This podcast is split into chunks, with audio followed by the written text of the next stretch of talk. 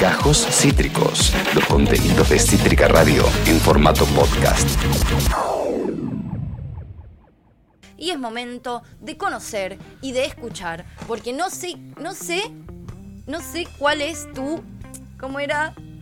¿Cómo era el eh, tu, ay, tu cosa moral? ¿Cómo era? Mi- Que el que nos puso, que, que- que- con qué, de- con qué criterio moral, no, ¿cómo era?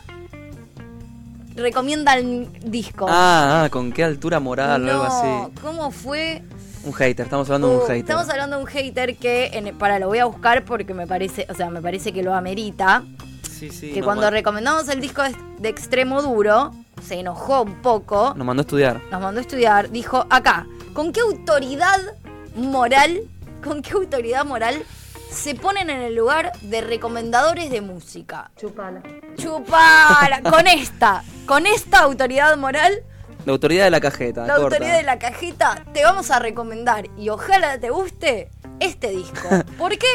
Porque, Porque se me podemos. cantan los huevos. ¿Por qué? Porque este es nuestro programa de radio y hacemos lo que queremos. Y si Ahí no va. te gusta, no escuches. O hace un programa de radio con lo que vos quieras. Que Ahí el va. lugar es para alquilar aire si vos tenés ganas de decir algo. Porque tenés ganas o porque tenés Huevos. Porque además también nos dijo que teníamos que, que teníamos muy alta la autoestima. El sí, ego, sí, sí. Sí, y vos la tenés muy baja. Pero bueno, con este ego alto y con esta autoridad moral, ¿qué disco nos vas a recomendar, Facundo? Vamos, vamos a hablar de Grace, que es un disco de Jeff Buckley. Pero en realidad esto lo iba a traer el lunes. Pero bueno, como estaba muriéndome entre mis sábanas y sudando más que nunca. Ah, No pongas excusas. Lo que pasa es que el, un 29 de mayo de 1997 fallecía eh, Jeff Buckley, entonces, upa. que esto fue el lunes, iba a traer este disquito en función de eso, más allá de que es una recomendación o no, es un poco la historia de este álbum, que Ok. está... Es una recomendación. ¿Eh? Me encanta, El sé, no quería recomendar, ¿viste? Estaban recondicionados, ¿no? No, no, no, no. La verdad que es un discazo. Ok. Así que bueno. No, no, sí, y además yo creo que te- la autoridad moral que tenemos es la... Es la, la única que tenemos la- aparte. Sí, yendo, yendo. Bueno, para poner un poco en contexto, ¿quién es Jeff Buckley? ¿Quién es Jeff Es Buckley? Jeffrey Scott Buckley. Ok. Es su nombre de nacimiento, vamos a decir. Sí. Nació el 17 de noviembre del 66 en California. Cuando no un californiano innovando en algo, ¿no?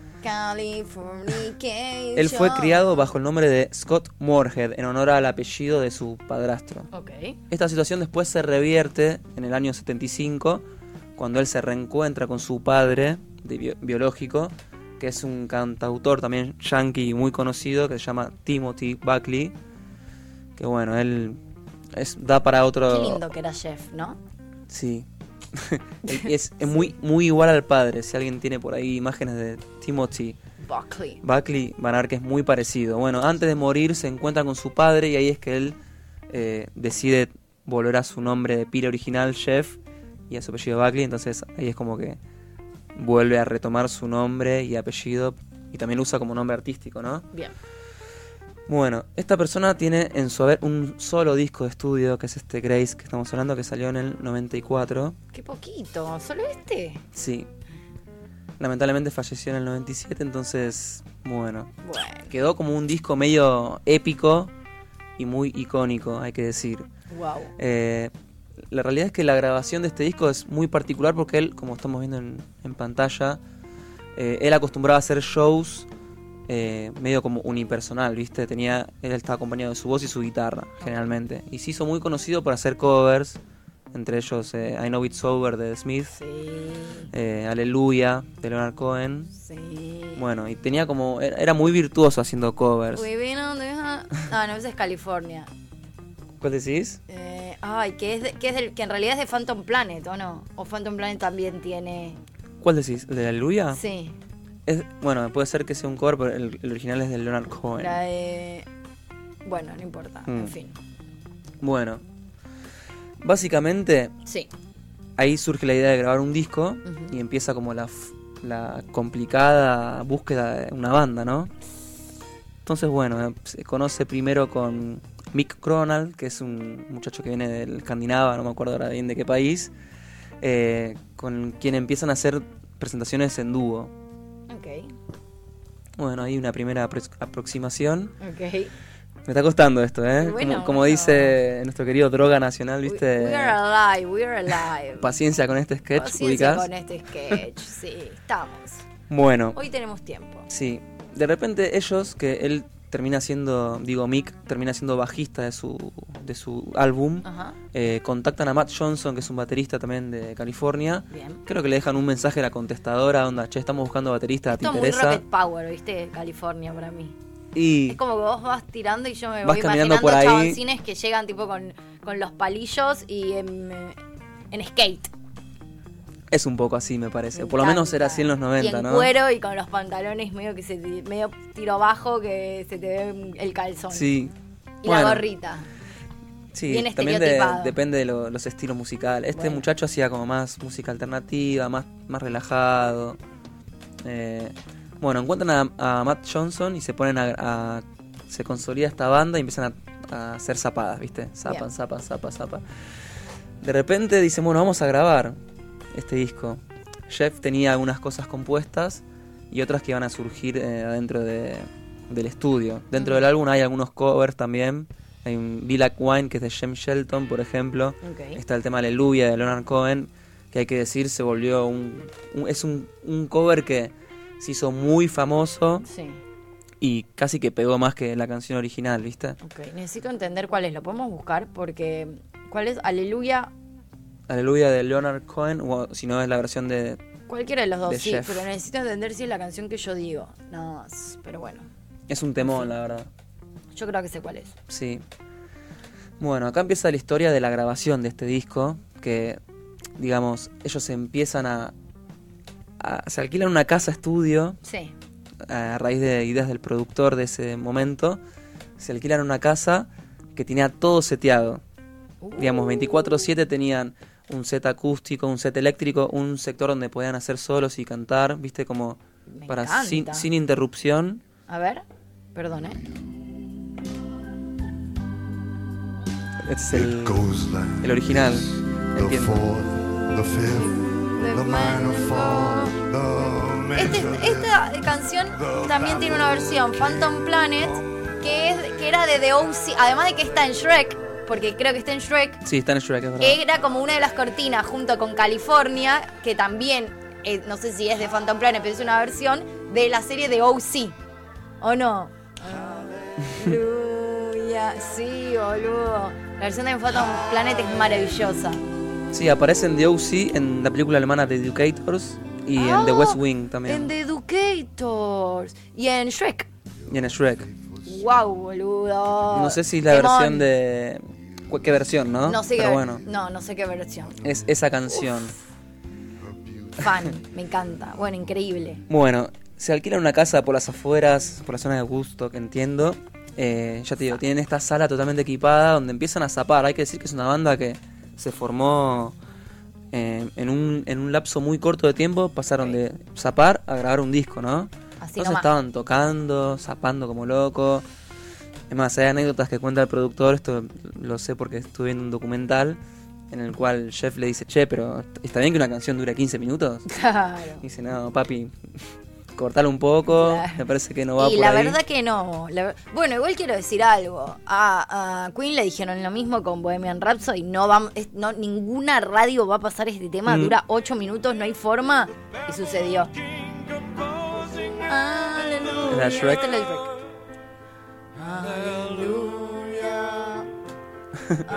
Me encanta este tema, boludo. Es un temón. Lo amo. Sí. Es bastante religioso, pero tiene buenas cosas. Pero a veces como, qué sé yo. O sea, me, me, me hace cato, tipo, me dan ganas de ir a la iglesia a rezar este tema. Yo estaba, como estaba enfermo ahí, estaba tirado escuchando esta canción y decía, ah, ¿para dónde me Llévame, voy? Dios. Llévame. No sé si me voy para arriba o para abajo, ¿viste? Muy bueno, muy bueno. Bueno, Sí, bien. qué bueno. O sea, igual capaz que eso, lo cagaron, porque viste que... Yo endo. Esta es la versión, la versión argenta de, de Aleluya. Bien. Mm. Gilda tiene un cover de ese tema. Eh, De Jesucristo, yo Sí, este creo que es de. ¿Quién es? De un Wow. español. De. eh, ¿Cómo es este? Eh, No de sé, pero acá bolu- Julio Iglesias, creo que es. No, ¿en serio? Me parece que sí. Hoy vi que hay una. Perdón, esto se está ramificando a cualquier lado. Hoy vi que hay una polémica zarpada con Julio Iglesias. ¿Por qué? Porque mm, parece que. Esto, esto, perdón, me da mucha vergüenza lo que voy a decir, pero lo vi tipo intrusos, ¿entendés? Parece que hubo una polémica con Julio Iglesias porque no aparecía hace un montón. Hay rumores. ¿Murióse? No, hay rumores de que está muy grave de salud. Todos sus allegados dicen que no es así. Y hay como una versión que lo que dice es que el chabón envejeció, él es muy coqueto y él siempre quiere verse bien.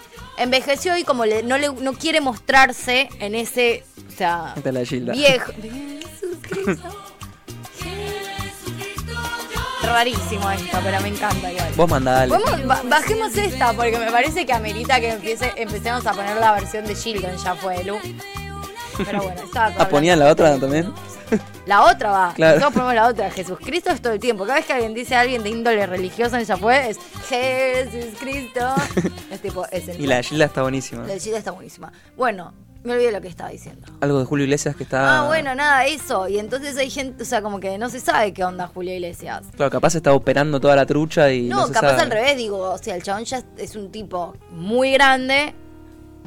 Hay, hay, un- hay una cuestión en la sociedad que, que cree que todo lo que es adulto y mayor no, no es No bello o- y no es bello. Y hay como una crítica. Y si vos salís con una cara que la gente no está acostumbrada a verte, es ¿qué te pasó en la cara? Y nada, amigo, los años me pasaron en la cara, no tiene nada de malo. Pero bueno, para una persona que vivió toda su vida, además de por su talento, claramente, por su imagen, Debe ser jodido. Debe ser, y sobre todo si te importa tanto. eh, este año cumplió 80, exactamente, exactamente. Es un montón. Pero bueno, me imagino que Yo no sé si llego a esa edad, ¿no? es difícil enfrentarte con, con la sociedad que es total y completamente gerontofóbica.